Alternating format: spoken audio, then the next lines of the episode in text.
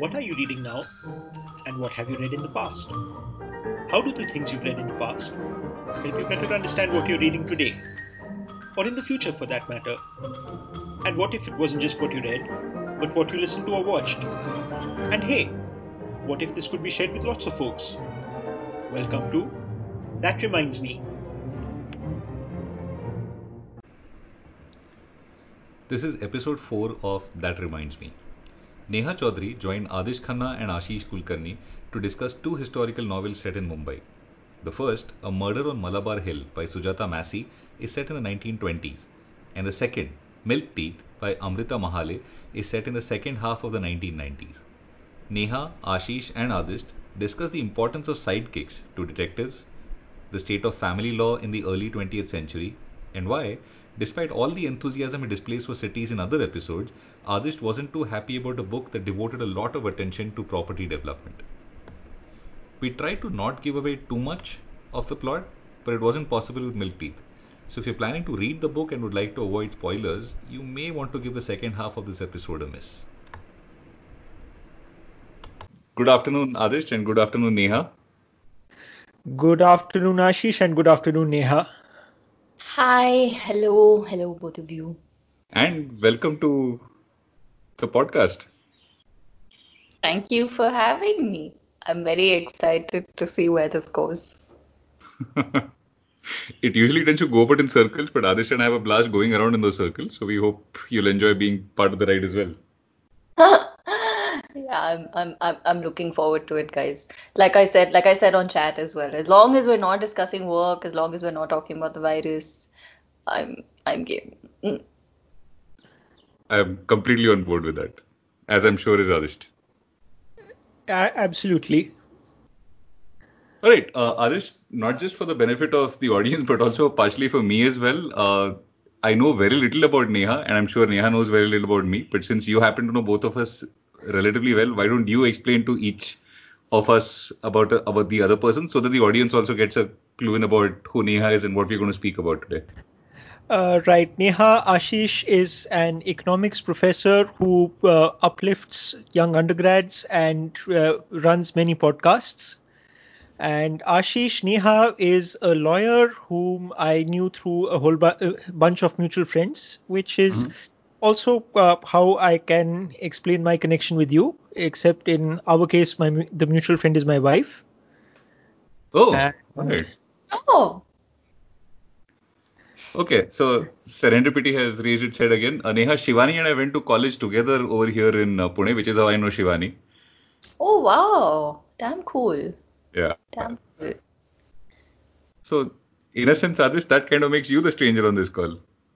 Uh, the the stranger, the person who's not from Pune, the the person whose roots don't go back to the west coast. Uh, I am very much an inland minority over here. uh, but on the bright side, we are going to be talking about two uh, books which are about Mumbai, and none of us are uh, from Mumbai, so we all go into this at the same relative disadvantage, I suppose. Well, I think I am a little bit from Bombay because my parents were born and raised there. Um, I was born there. I moved to Bangalore when I was very, very young.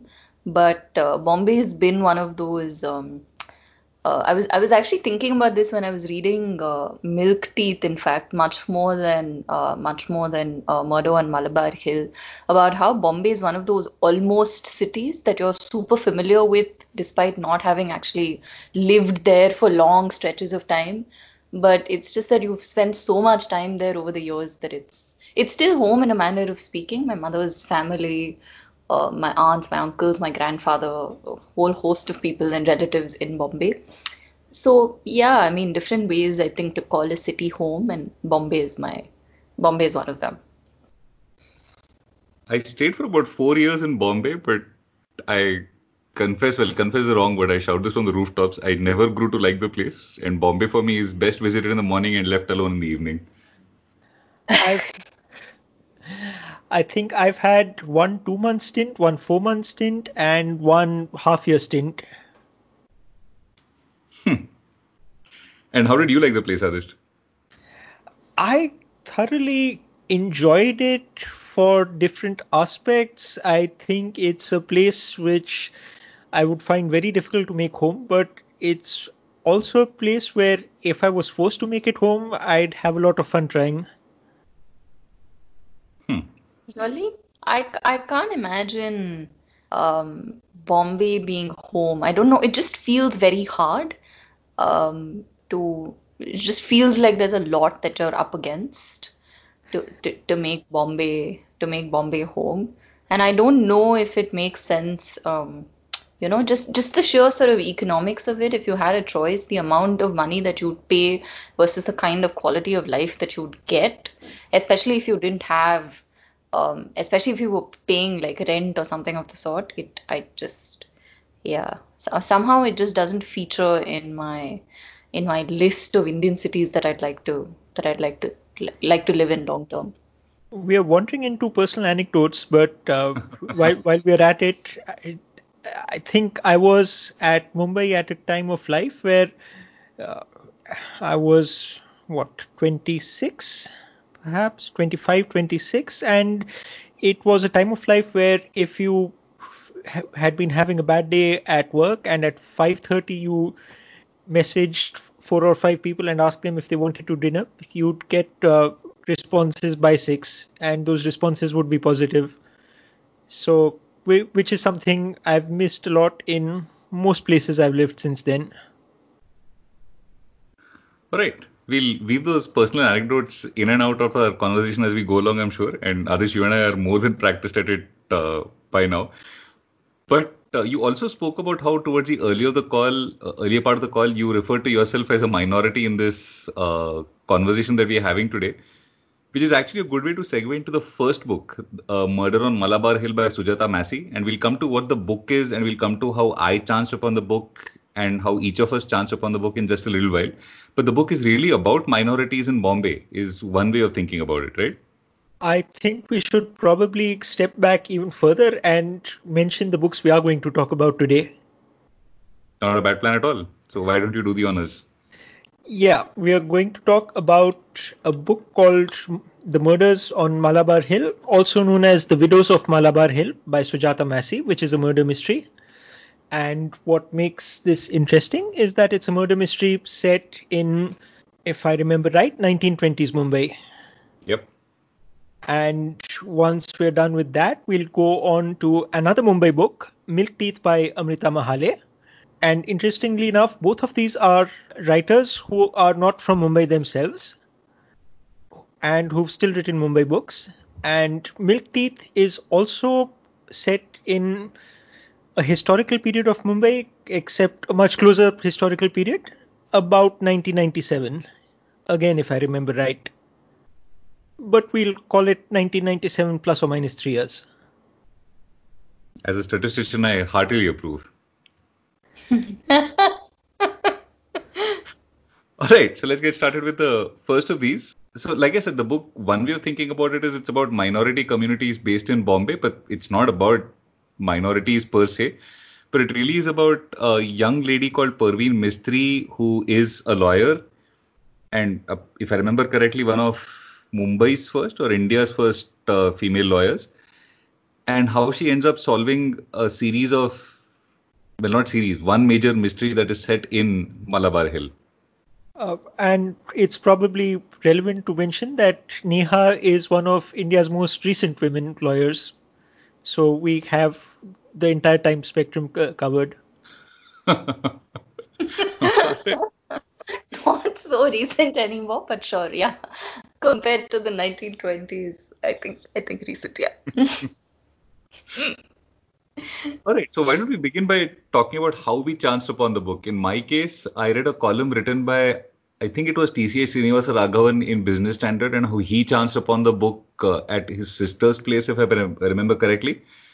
And he tends to not mince words. When he said he really liked reading this book, I decided to go ahead and buy it. Eventually, started reading it, and I thoroughly enjoyed reading it. It was a light read and helped me understand a lot about Parsi and Muslim communities back in the day in Bombay, and also helped me understand Bombay a little bit better. Let's move on to Neha.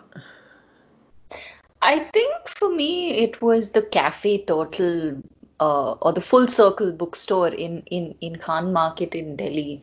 I was browsing, I don't know why I landed up there. It's one of the favorite uh, bookshops in Delhi for me.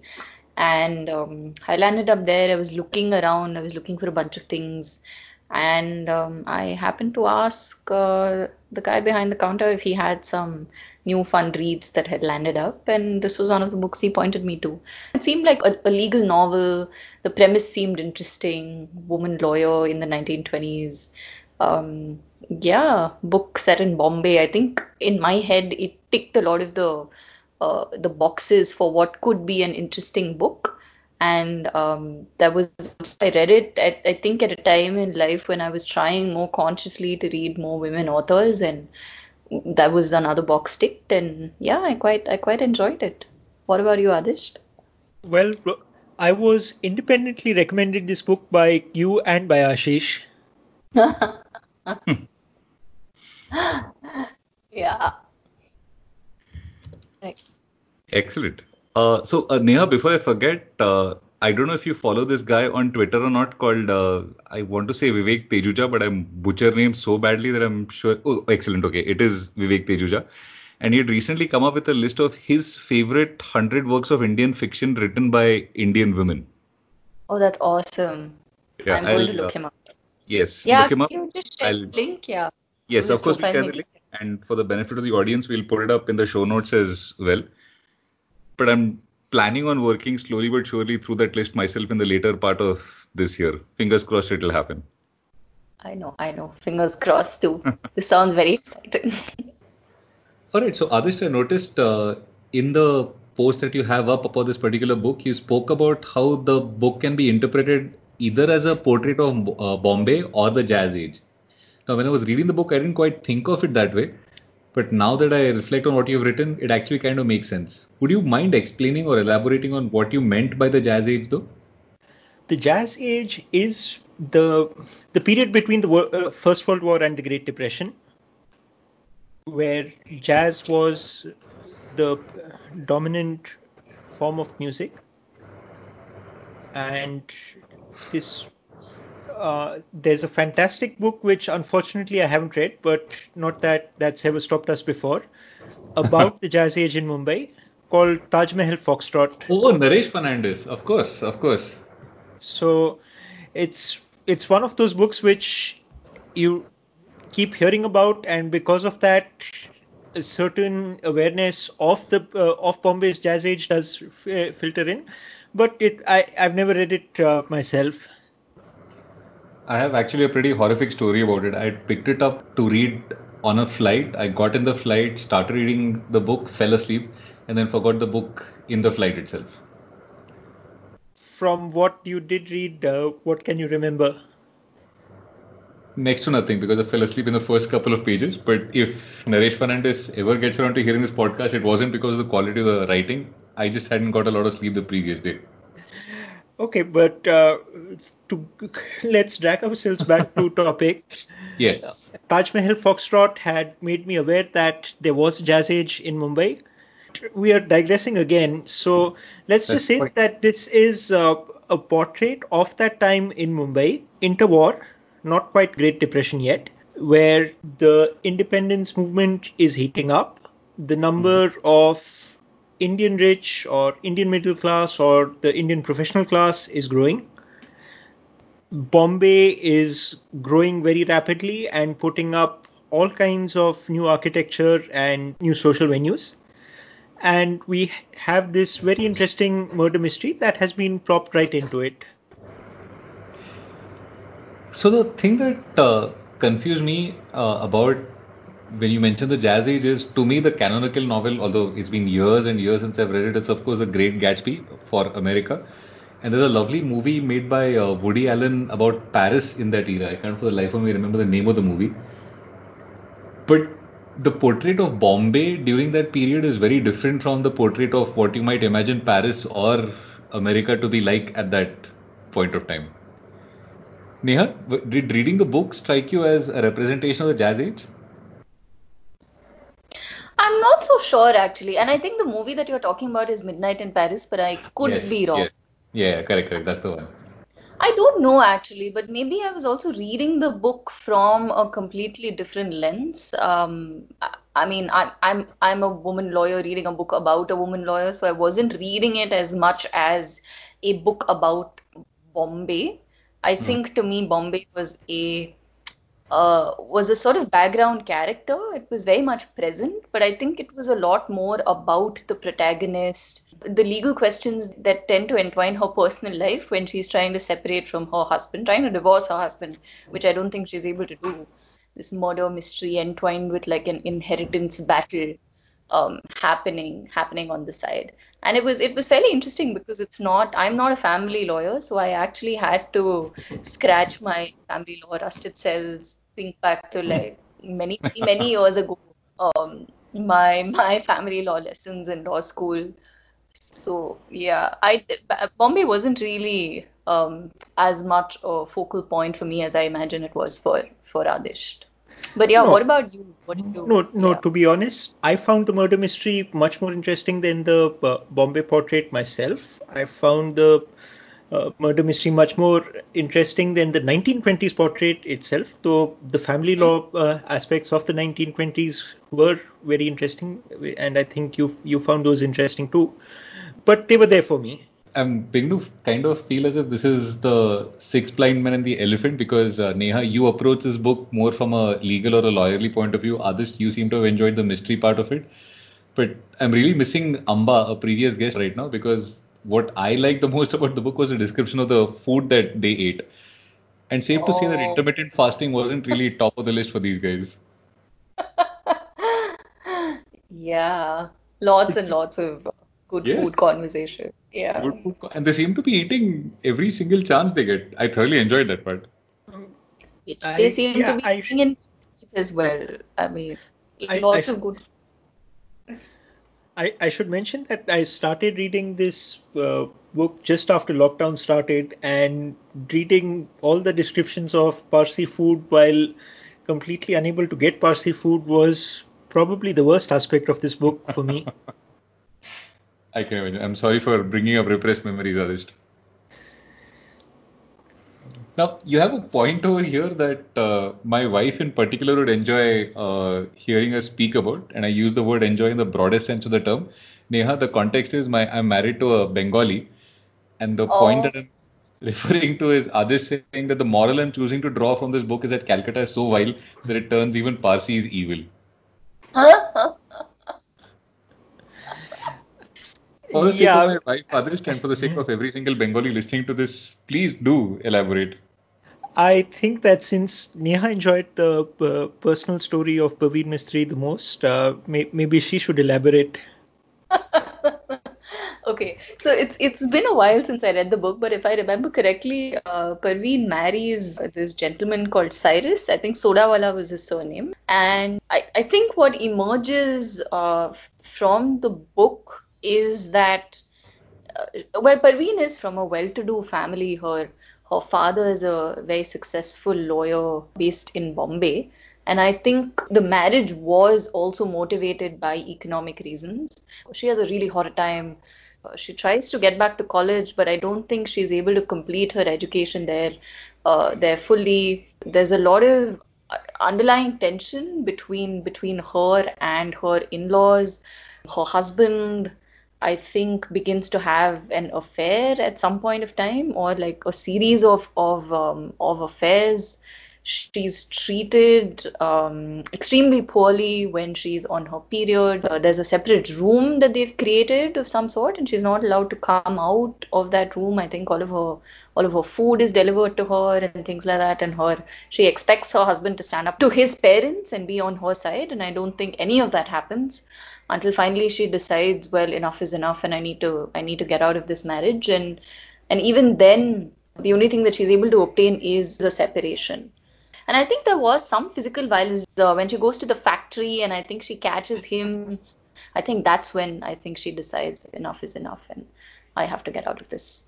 Along with everything that you just said, I'd add that it's not just that Perveen Mistry is much more uh, well-to-do, or that her, or that the Mistry family is much more well-to-do than her husband's family, because her husband does marry her seeking money, Yep. but the Mistry family is also much more liberal and less orthodox religious than the Sodawala uh, family Yeah. and yeah. this is what is driving the Sodawala family to be so both uncomfortable with the idea of her going back to college in Calcutta, as also how they force her into this uh, secluded room when she's on her period, and how they keep pushing her to uh, have a child. There is a rather prevalent stereotype of Parsis as the liberalizing edge of Indian society. This really shows that uh, there was a very regressive streak among the Parsis as well, which perhaps is still there and we just don't know about it. But eh, given that I've had so many unhappy experiences with Calcutta, I'm choosing to believe that it was the influence of Calcutta which turned the, this particular Parsi family so regressive.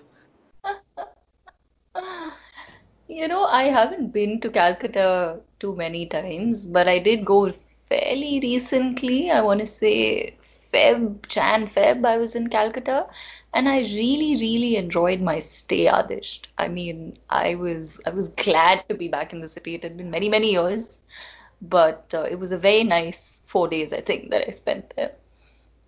I was there for just under a day or maybe just above a day in February myself.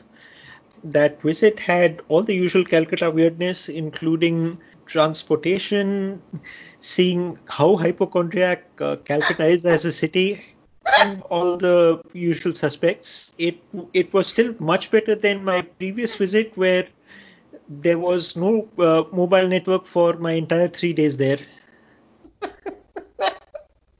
You seem to, you seem to like Calcutta as much as I like Bombay.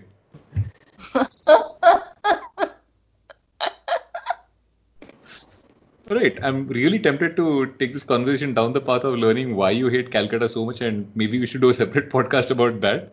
But you haven't mentioned this in your notes, uh, Adish, but another thing that I really enjoyed uh, while reading the book was the setting and how important the Taj Mahal hotel was to this particular story. And I'm going to go on a tangent to a tangent reference right now, but every time I think about the Taj Mahal Hotel and I think about works of fiction, I'm always reminded of this movie called uh, Choti Si Baat. How's that?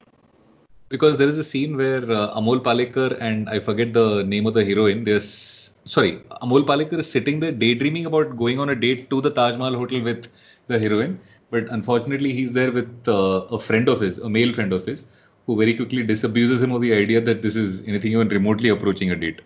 Hmm. And it's interesting how you, if you want to depict Bombay uh, in the 60s and the 70s, you really want to show the old part of town, Bandra and southwards, rather than anything else. I spent four years of my life in Bombay, but they were in Andheri and Santa Cruz. So my impression of Bombay is very, very different from the impression of Bombay that you might get by reading this particular novel. And like I said, the Taj seems to be the focal point of culture and high society in Bombay at that point of time, and maybe to a lesser extent even today. Well, I can't say what high society is up to in Bombay either today or in the past, never having interacted with Bombay high society. Um, but why not? And if I may be allowed a tangent to a tangent, the other reason I like uh, Choti Si Baat so much is because that story contains a subplot is stretching it, but that story has references to the secret life of Walter Mitty and high points to anybody who is able to pull in the secret life of Walter Mitty in a Bollywood movie. Hmm. Really? That's that's that's pretty cool. I had no idea. Yeah, that is so. If you're familiar with the short story and if you watch Choti Si Baat, you can't help but pick up on the references. It's really well done. I haven't seen uh, Choti Si Baat for many, many, many years, so I should probably I should go rewatch it at some point. So coming back to the book that we're talking about right now, A Murder on Malabar Hill, we've actually spoken about everything except for the murders themselves. So without revealing too much of the plot, Adish, if you can explain why of all the things that all of us noticed about the book, why you thought the murder mystery was your favorite part? Possibly because I was coming to a murder mystery after a very long time. This is very much in the vein of old style 1940s, 1950s uh, Agatha Christie type murder mysteries, mm-hmm. and it was very well well done as th- those go. It did have the usual murder mystery beats of dropping the clues and letting you work it out for yourself if you were very uh, interested in doing that. Mm-hmm. But also scattering enough red herrings that you wouldn't get it right away. So, uh, Neha, perhaps I'm curious to hear your opinion about this. Adish and I have spoken in the past on multiple episodes about how uh, detectives usually come and perhaps need to come on stage with a sidekick. But this is one of those rare books where the sidekick doesn't actually materialize. You can make the argument that Alice uh, is somewhat of a sidekick, but she really isn't mm-hmm. as crucial to moving the story forward as some of the other sidekicks have been. So, for example, Poirot without Hastings or Sherlock without Watson is just difficult to imagine. But this mm-hmm. is a mm-hmm. book where that sidekick doesn't make an appearance. Yeah, I think I think that's uh, I think that's right. It, it, this is actually now that you pointed out, this is the first time that I'm uh, that I'm focusing on this aspect. But this was a very well uh, written novel. I completely I, I completely agree with everything that that uh, that Adish said. You don't quite know what's coming because well pretty much everybody could be a suspect. And yeah i think i think fairly well done. But if i can push back a little on the idea that there's no sidekick mm-hmm. i feel it's more like that there are multiple sidekicks. She has i don't remember is it the law office's security guard or the clerk who is helping her out at some point? The security she, guard yes she, uh, as you mentioned, uh, she, she, has her friend from Oxford, uh, Alice, Alice, who has moved from England to Mumbai because her father is a senior member of the Bombay presidency government. So the, we have this uh, young English lady who's coming over and helping per- Perveen Mistry at different points in the book. One of the young daughters who uh, who is in the house where where the murder has taken place is also ends up being oh, a yeah. sidekick at some point.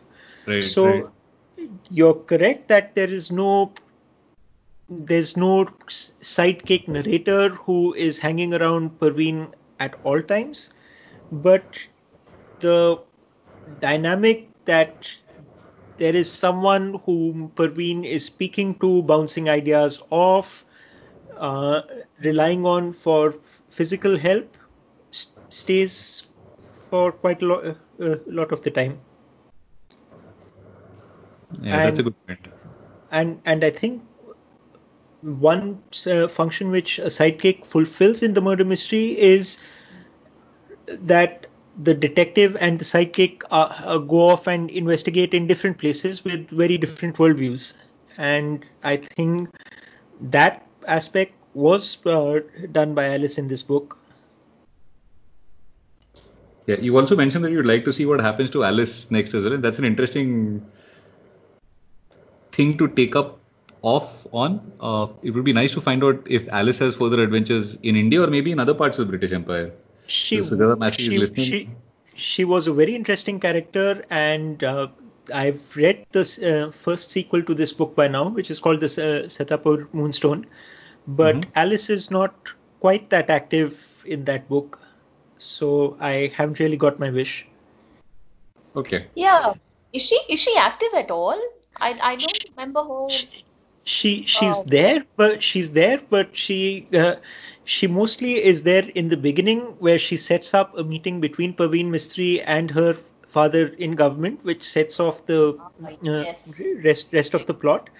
But she doesn't accompany Perveen to uh, Satapur, and uh, we I don't think we even see uh, Perveen and Alice being reunited in Mumbai.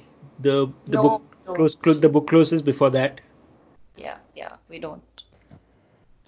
I haven't read the sequel, but as is rapidly becoming tradition on these episodes, I'll make a note and add the book to the must-read list eventually one day.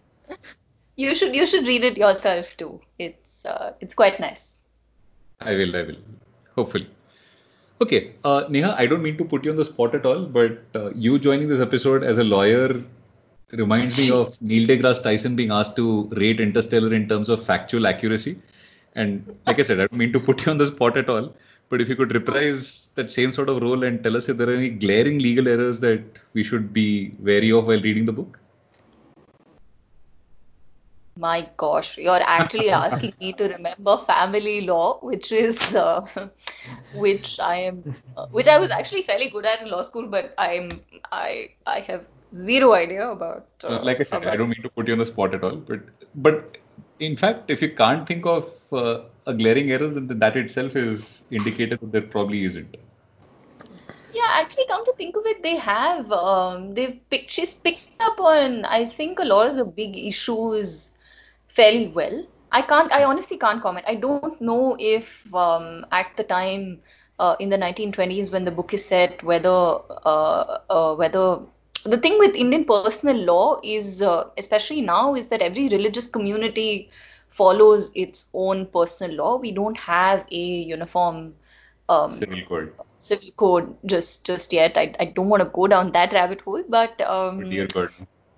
I actually don't know whether it's historically accurate that uh, at the time when the book is set, whether uh, Parsi women were allowed, uh, what, what were the grounds for divorce, and whether, uh, but I'm but I'm assuming it's it's accurate because it just sounds very very believable and it sounds very plausible.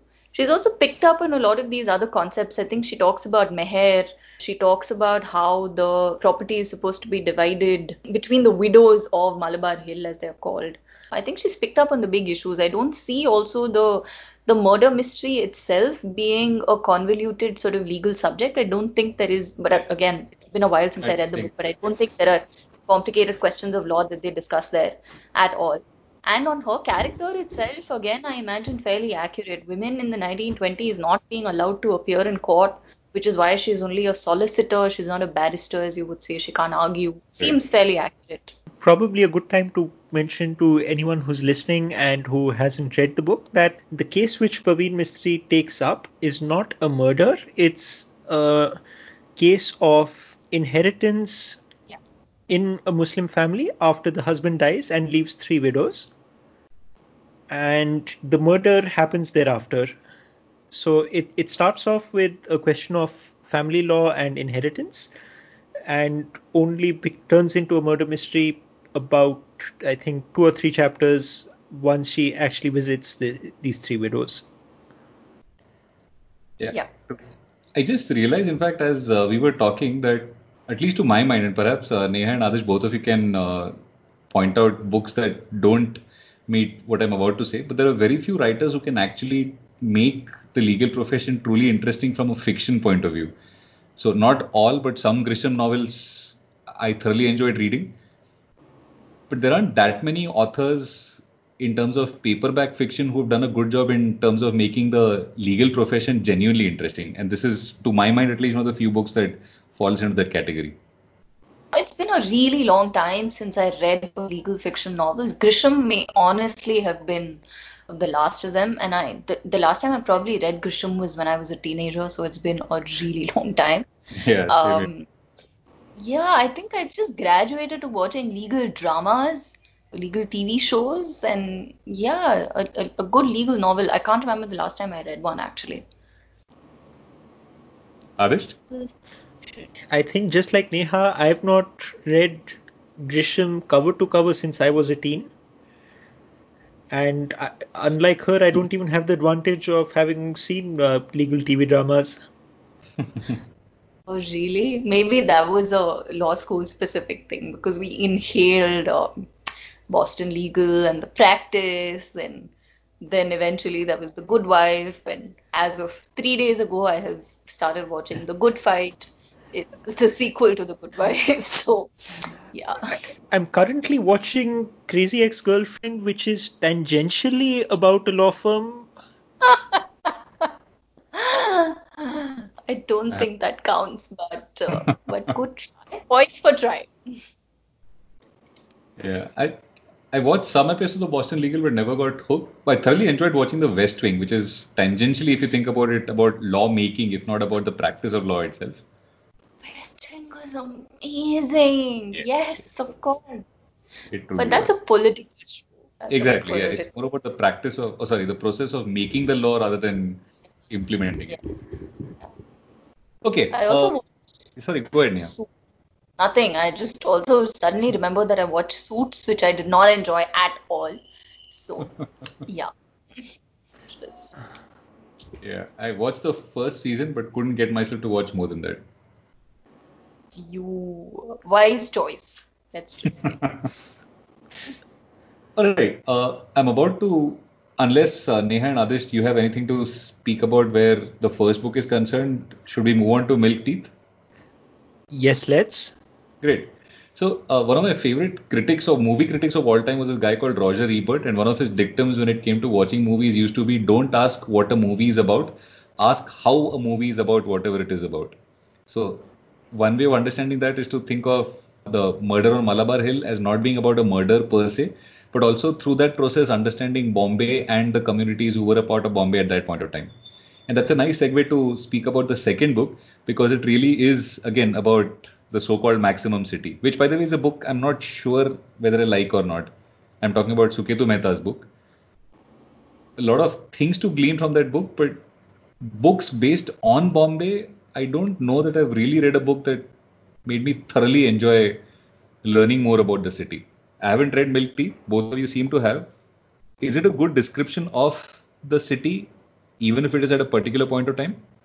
It's set specifically in Mahim, Mm-hmm. which is It's where Matong- it's at Matunga.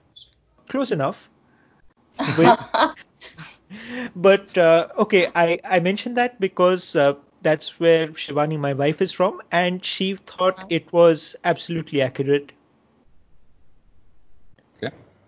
I don't quite know what you're looking for, Ashish, but if you're looking for accuracy, if you're looking for, I think even relatability, I think she's done that very well. One of the things that really appealed to me about Milk Teeth and its description of life in Bombay was that she's was was the touch of familiarity that went with it.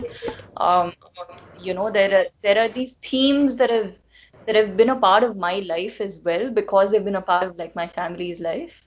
Ancient buildings being redeveloped, descriptions of ancient buildings, the different communities that you see in Bombay sort of living together. You have your Konkanis, you have your Gujaratis. She talks about the South Indians. She means Tamilians. I mean, refers to them interchangeably, South Indians, Tamilians at different points of time.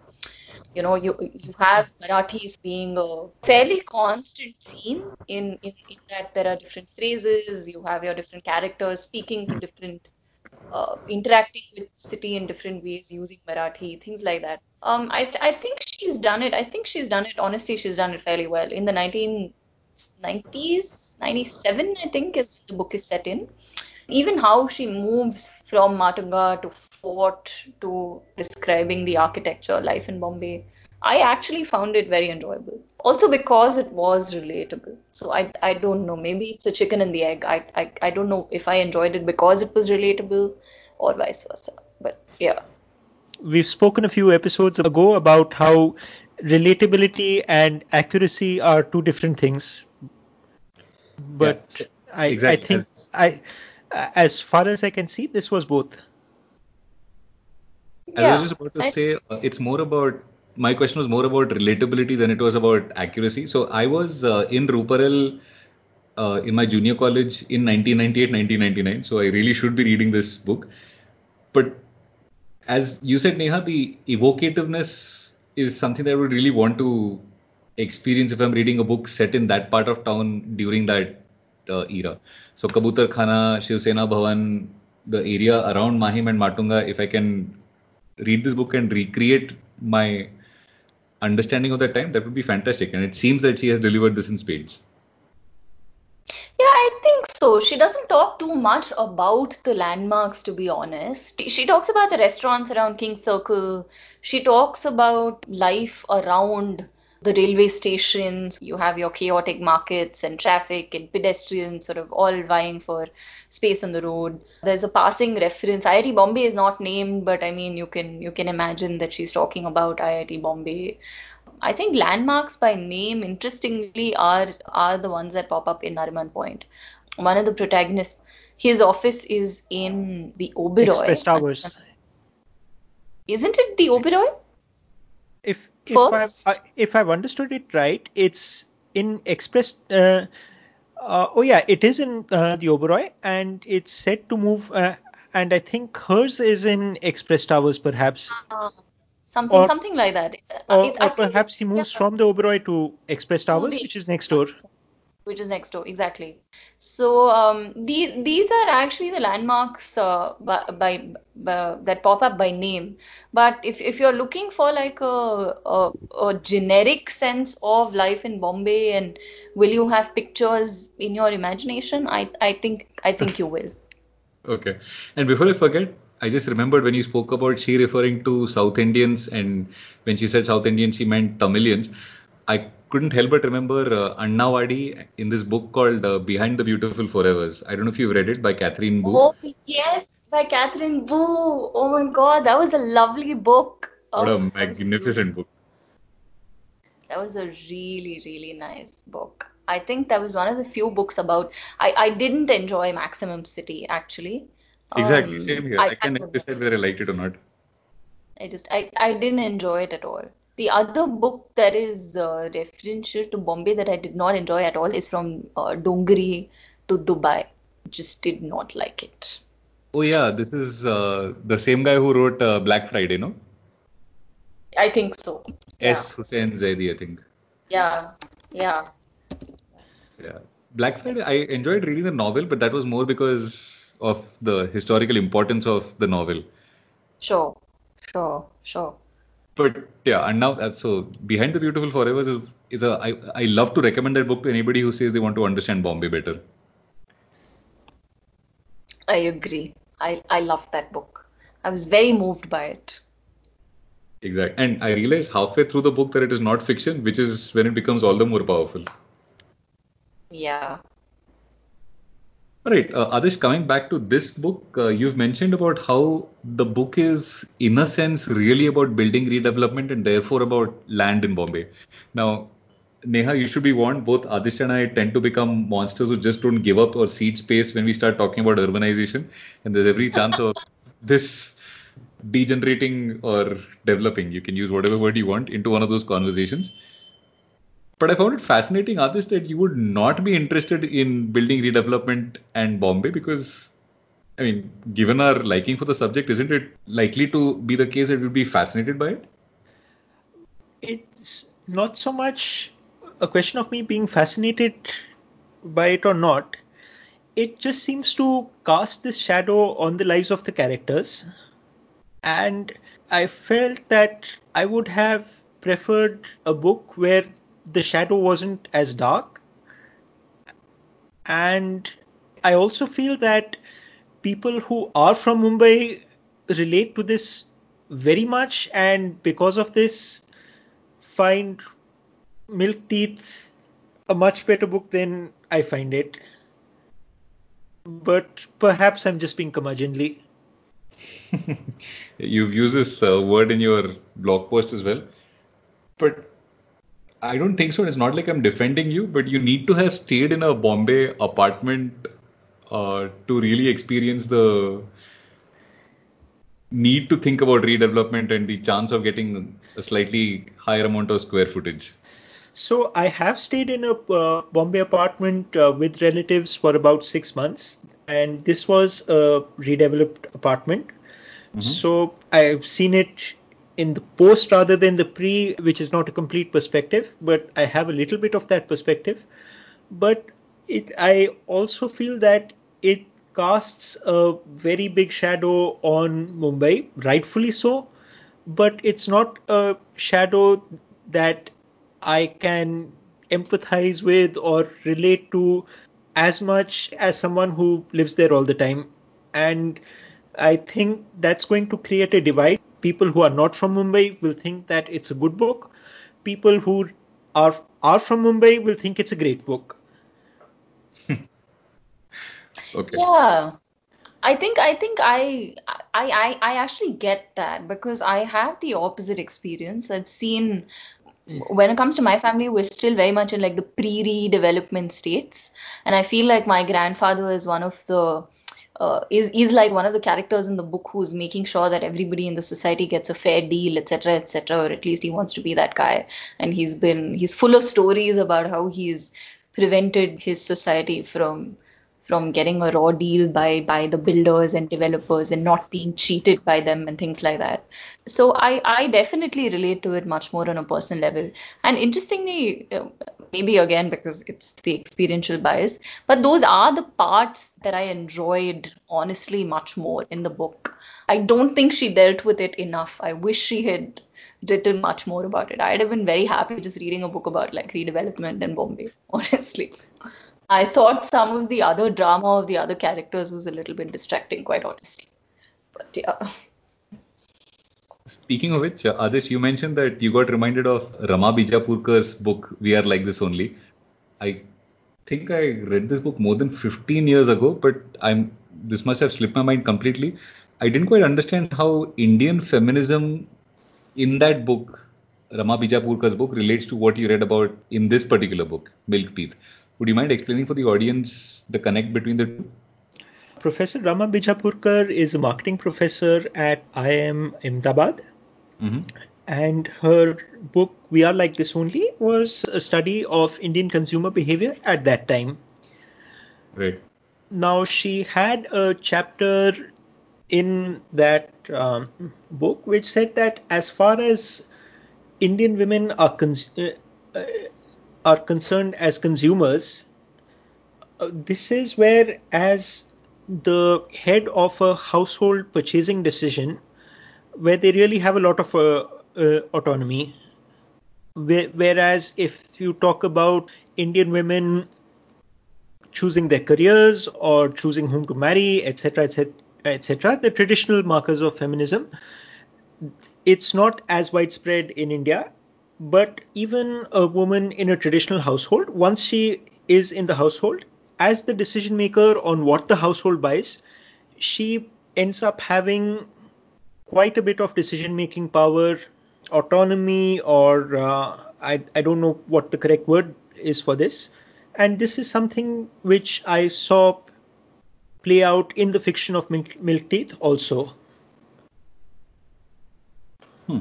Okay. I, I, I, don't, I don't know if Neha would agree with that or not. I don't think it's central to the book by any means, but yeah, definitely one of the themes that did emerge. I've forgotten the name of the auntie who is uh, Ira's mother in law to be, but she really exemplified this. Kusum. Kusum Kini, Karthik's mother. Yeah. Okay, like I said, uh, I need to read both books this one for the first time and reread uh, Rama book. And the next point that you made in your uh, blog post, Adish, is to me indicative of how we are not all that old because I certainly can't imagine an era where you didn't have your own salary account the minute you got a job. But maybe it was not a thing in 1996. Who knows? To, to give context to our listeners, uh, Milk Teeth has one small segment uh, where the protagonist Ira, who is working as a journalist, gets her salary and she receives her salary in cash, gives it to her mother. Her mother takes out some aspect for running the house, gives the rest to her father, and her father deposits it into a, a bank account. And Ira does not have any clue about her own bank account. And for you and I who have started our first jobs with say, salary account set up for us by our employers. This is so foreign, and I really don't know did Amrita Mahale make it up to make a point, or was this actually something in 1996 where you would not get a bank account set up by your employer? it's worth asking people of a certain age, and it'll be nice to be the younger one asking the question for a change. Yeah, I think I I think I'll ask my parents. How how did you get your salary? Um, uh, maybe at least check. I'm pretty sure they got a check that they had to deposit. Yeah, Cash just Cash sounds, yeah, exactly, correct. little little bizarre. Maybe a demand draft or a check or something. I don't know. I will I will find out. I uh, honestly I don't remember uh, if it was cash itself, but she was getting some form of uh, paper instrument which she was handing over to her father Yeah, yeah, or, or, or her parents. yeah, yeah. I know people shall- even today, by the way, when I say today, I mean literally in the last two, three years, who get part of their salary in cash and part of their salary in their bank account. But that's because they work in a sector where there's a lot of black money floating around. So maybe, maybe, I don't know, I haven't read the book, so I'm guessing, but maybe that was the case. No, she's Uh, a journalist. Oh, okay. So i- i- if it was the case, it was uh, not even hinted at that this was the case. Okay. Yeah. I loved, uh, so moving on to the next bullet point, I absolutely loved the phrase one coat of paint people. And when I say I loved it, please don't misunderstand me. It's not as if I think it's an accurate description, but it's just a very evocative one. And at least to people of a certain age from India, it's self explanatory. Uh, but Ashish, I think uh, you should explain it for all those people who are not of that uh, certain age. I'll give it a try, and who knows, maybe I'll be putting my foot in my mouth because the interpretation I have of the phrase is people who live in houses where you can't afford more than one coat of paint on the walls. And that's obviously a limitation of whatever your budget is for getting your house done up. Am I on the right track or? Uh, you're you're on the right track, and it's expanded uh, in this book where uh, it's uh, it's also said that they're not just uh, that their houses are one coat of paint. It's Mhm. that these people have one coat of paint of modernity or of being stylish, which can wash away uh, in the monsoon. it takes me back and very powerfully, very evocatively back to when I used to live in Bombay in the 1990s. And it's amazing how quickly houses have changed since uh, then. So, for example, things that we take for granted these days, windows that uh, don't open up, but windows that you can Slide. slide, or they say the fact that you don't have fully working boiler or geyser in the bathroom, but one of those running water type geysers. But the kind of things that you almost expected in homes in the 1990s, it's changed very, very rapidly in India. Is that something that uh, both of you have also experienced about how quickly stuff that we take for granted in the homes that we stay in has changed over the last 20 to 25 years? Well, I've spent about uh, six or seven years of the last uh, uh, 10 or 12 years in Kanchipuram, and I Mhm. think that that change is has happened in 10 years and not just 25 over there.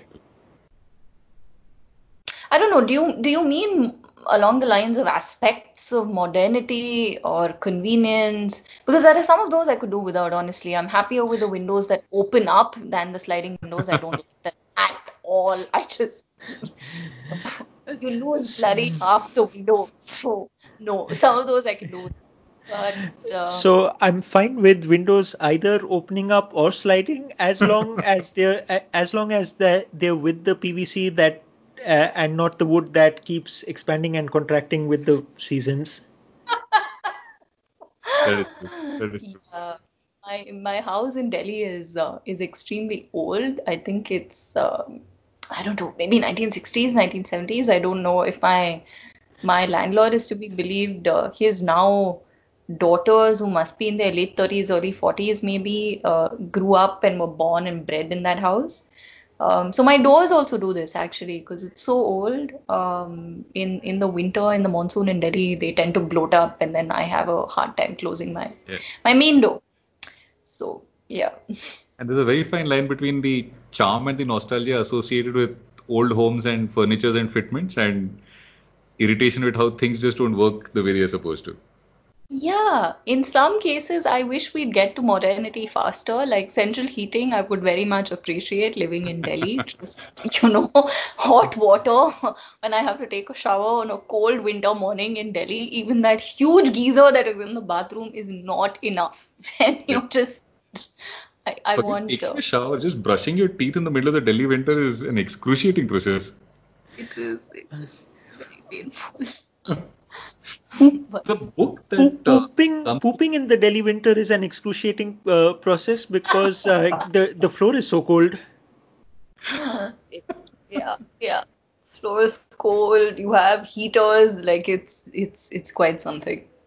And you can't run uh, too many heaters in the geyser at the same time because you're you'll the you'll end up tripping your mains and then Yeah. yeah, it is uh, Weirdly, the book that comes to mind when I think of 80s, the kind of home or uh, facility that I have in mind is a book called uh, English August by Upamanyu Chatterjee. It's been a long long time since I've read that. It's been eternity since I read that. I'm tempted to go back and read it. But the description of that guest house is exactly what I have in mind when I think of old homes that have the kind of ambience that I suppose we are talking about. But anyways, to come back to the book that uh, we are trying to talk about right now, minus uh, all the tangents, you also speak about not just homes during that particular era, Adish, you also speak about behavior in the 1990s. So I'm going to read this out for the benefit of the audience. And I don't know the plot line, so uh, I'm not going to get into what the plot line was. But the sentence that I had in mind was he was weak and wicked for not telling Ira the truth earlier on. But in 1996, how many people would have told anybody the truth? Without getting too much into the plot details, what was the larger point you're trying to make about how behavior was different in the 1990s? I'm not sure I can get into this without uh, spoiling the plot. Maybe we'll come up with a way and end up doing yet another uh, re-recording and uh, splicing in. Uh, For the benefit of the audience, that's an in joke that you're not going to get, but just let's just ignore that for the moment. the book is about two people, Karthik and Ira, who have grown up in the same apartment building together. Ira is a journalist. Karthik is someone who has, uh, though they're not named, has gone to IIT and IIM and is now working in a large consultancy firm. So he is, so to speak, one of those uh, cliches whom people make fun of on Twitter. Uh,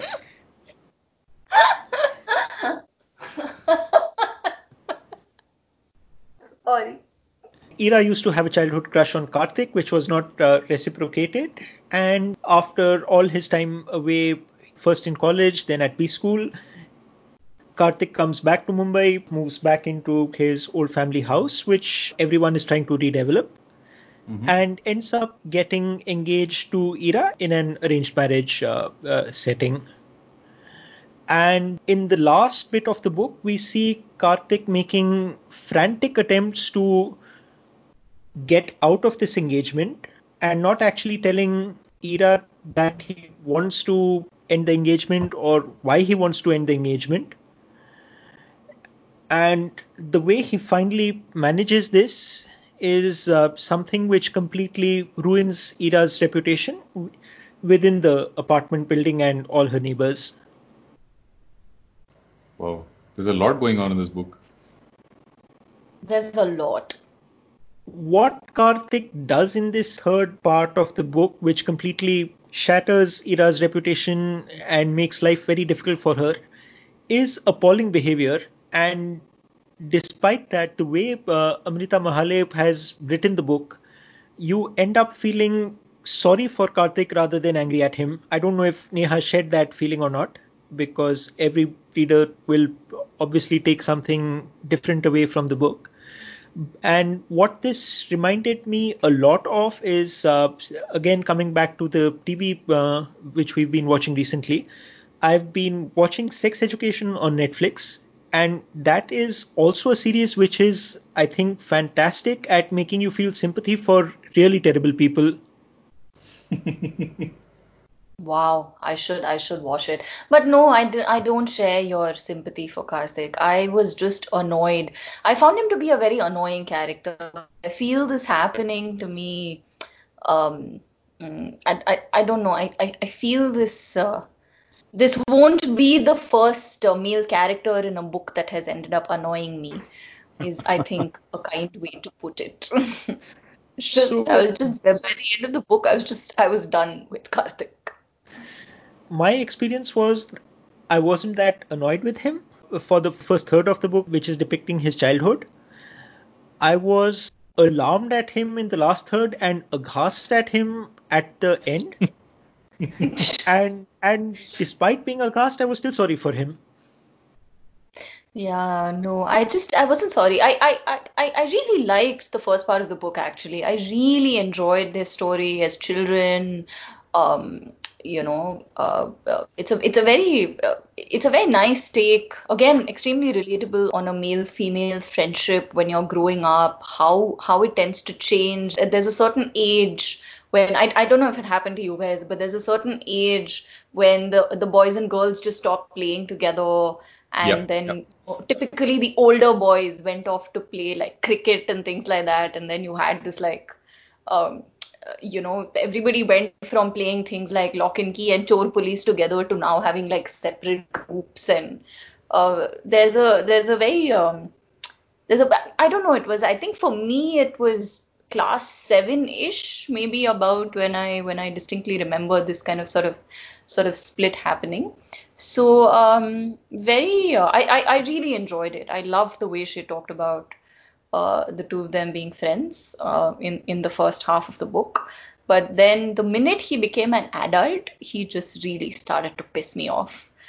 Although, if you want to end on a positive note, where the point that you just made, uh, Neha, is to be spoken about, I just literally before we started this call uh, was reading Calvin and Hobbes to my daughter, and we oh just my reached the we just reached the part where Calvin meets Susie Derkins for the first time, and it was I found it impossible to explain to her why, if he actually likes her, is he so angry towards her.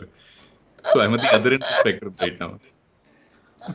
oh my god Well, uh, but Ashish, that's amazing. You're right at the beginning. Uh, you, uh, you and your daughter have so, so so much to go. Yes, I know. And I'm thoroughly looking forward to it. She's fallen in love with the comics as she should, as anybody would. But yeah, I have some very pleasant days or months ahead of me. Yeah, I think I I think you do. I think you do. One could even say that your days will just be packed. what a wonderful reference. Well played, Adish. Well played. The other book that I've really enjoyed about the male-female friendship dynamic and how it evolves, um, not unlike in this one, is Sally Rooney's Normal People. I don't know if either of you haven't read it. I would I would definitely recommend that you do. Completely different writing style, just um, very interesting use of imagery, very different from the way Mahale does it, but uh, quite quite enjoyable nonetheless. I haven't read it yet, and if there's something which I could recommend that has its own take on this, it's a book by Charlie Jane Anders called All the Birds in the Sky. I will check it out. As will I.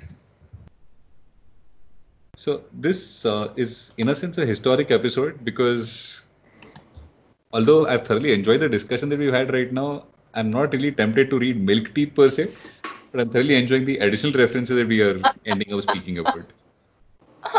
And to be clear, not a criticism of the book. I haven't read it, but I don't know. I just don't feel like reading it on the basis of all of what we've spoken about. It seems too complicated a book to take on right now. What? No. It's like it's a day's read. it's nothing complicated. Oh, for some reason, given all of what we spoke about, I thought this would easily be seven, eight hundred pages odd. No. No, It's like it's some- it, it it's one it's one of those fantastic book which packs in a lot in very few words. Huh. Yeah. Just when I thought I could get away by not adding a book to the list, we are back to square one. So no, you should you should read it for sure. I personally found it to be a lot of uh, some of it to be distracting. Like I think some plot elements could have been removed and you would have still had a fairly great book. It does pack in a lot. One final point before we wind up for today. And Adish, you've written the post, but Neha, I'm going to ask you this question. Adish speaks of things which are cliches, but which nobody is ready yet to accept as cliches. And he speaks about the Irani cafe Darshini dichotomy. what is going on over here?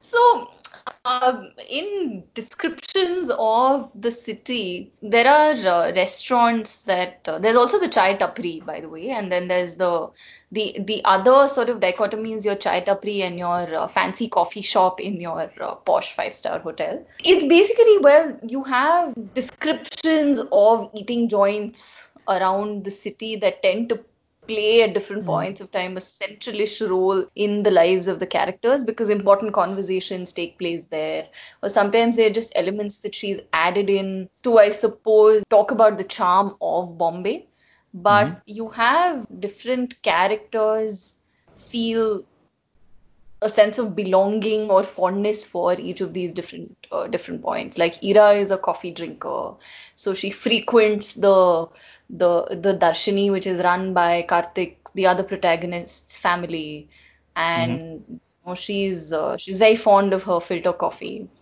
Uh, in contrast, there's another character who's a who's a tea drinker, and uh, there's this really nice scene, I think, somewhere in the third part of the book when Ira and Karthik are sitting down to have a cup of coffee. They're meeting in the coffee shop where his office is. So I think this is the Oberoi's. It's a nice little contrast because there's one cup of coffee for 100 bucks.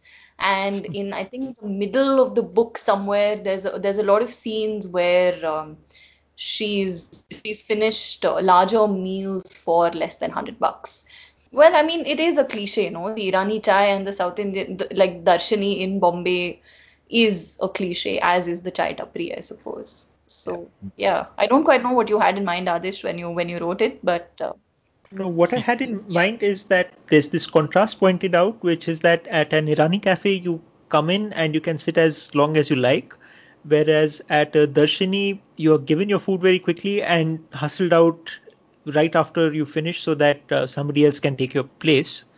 Mm-hmm. And it's true, but I think what Amrita Mahale does very well is to point out that this is something which sounds profound and therefore lots of people mention it, but it's been but it's been made sure. it's been it's now made, been made profound uh, to the point of cliche and I think she's one of the first people to say that yes, this is a cliche and it's no longer that profound.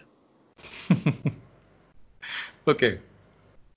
All right, Adarsh, uh, I have a challenge for you. The next episode, uh, we should A, not speak about urbanization, B, not speak about coffee, and C, then make the episode last for more than 20 minutes.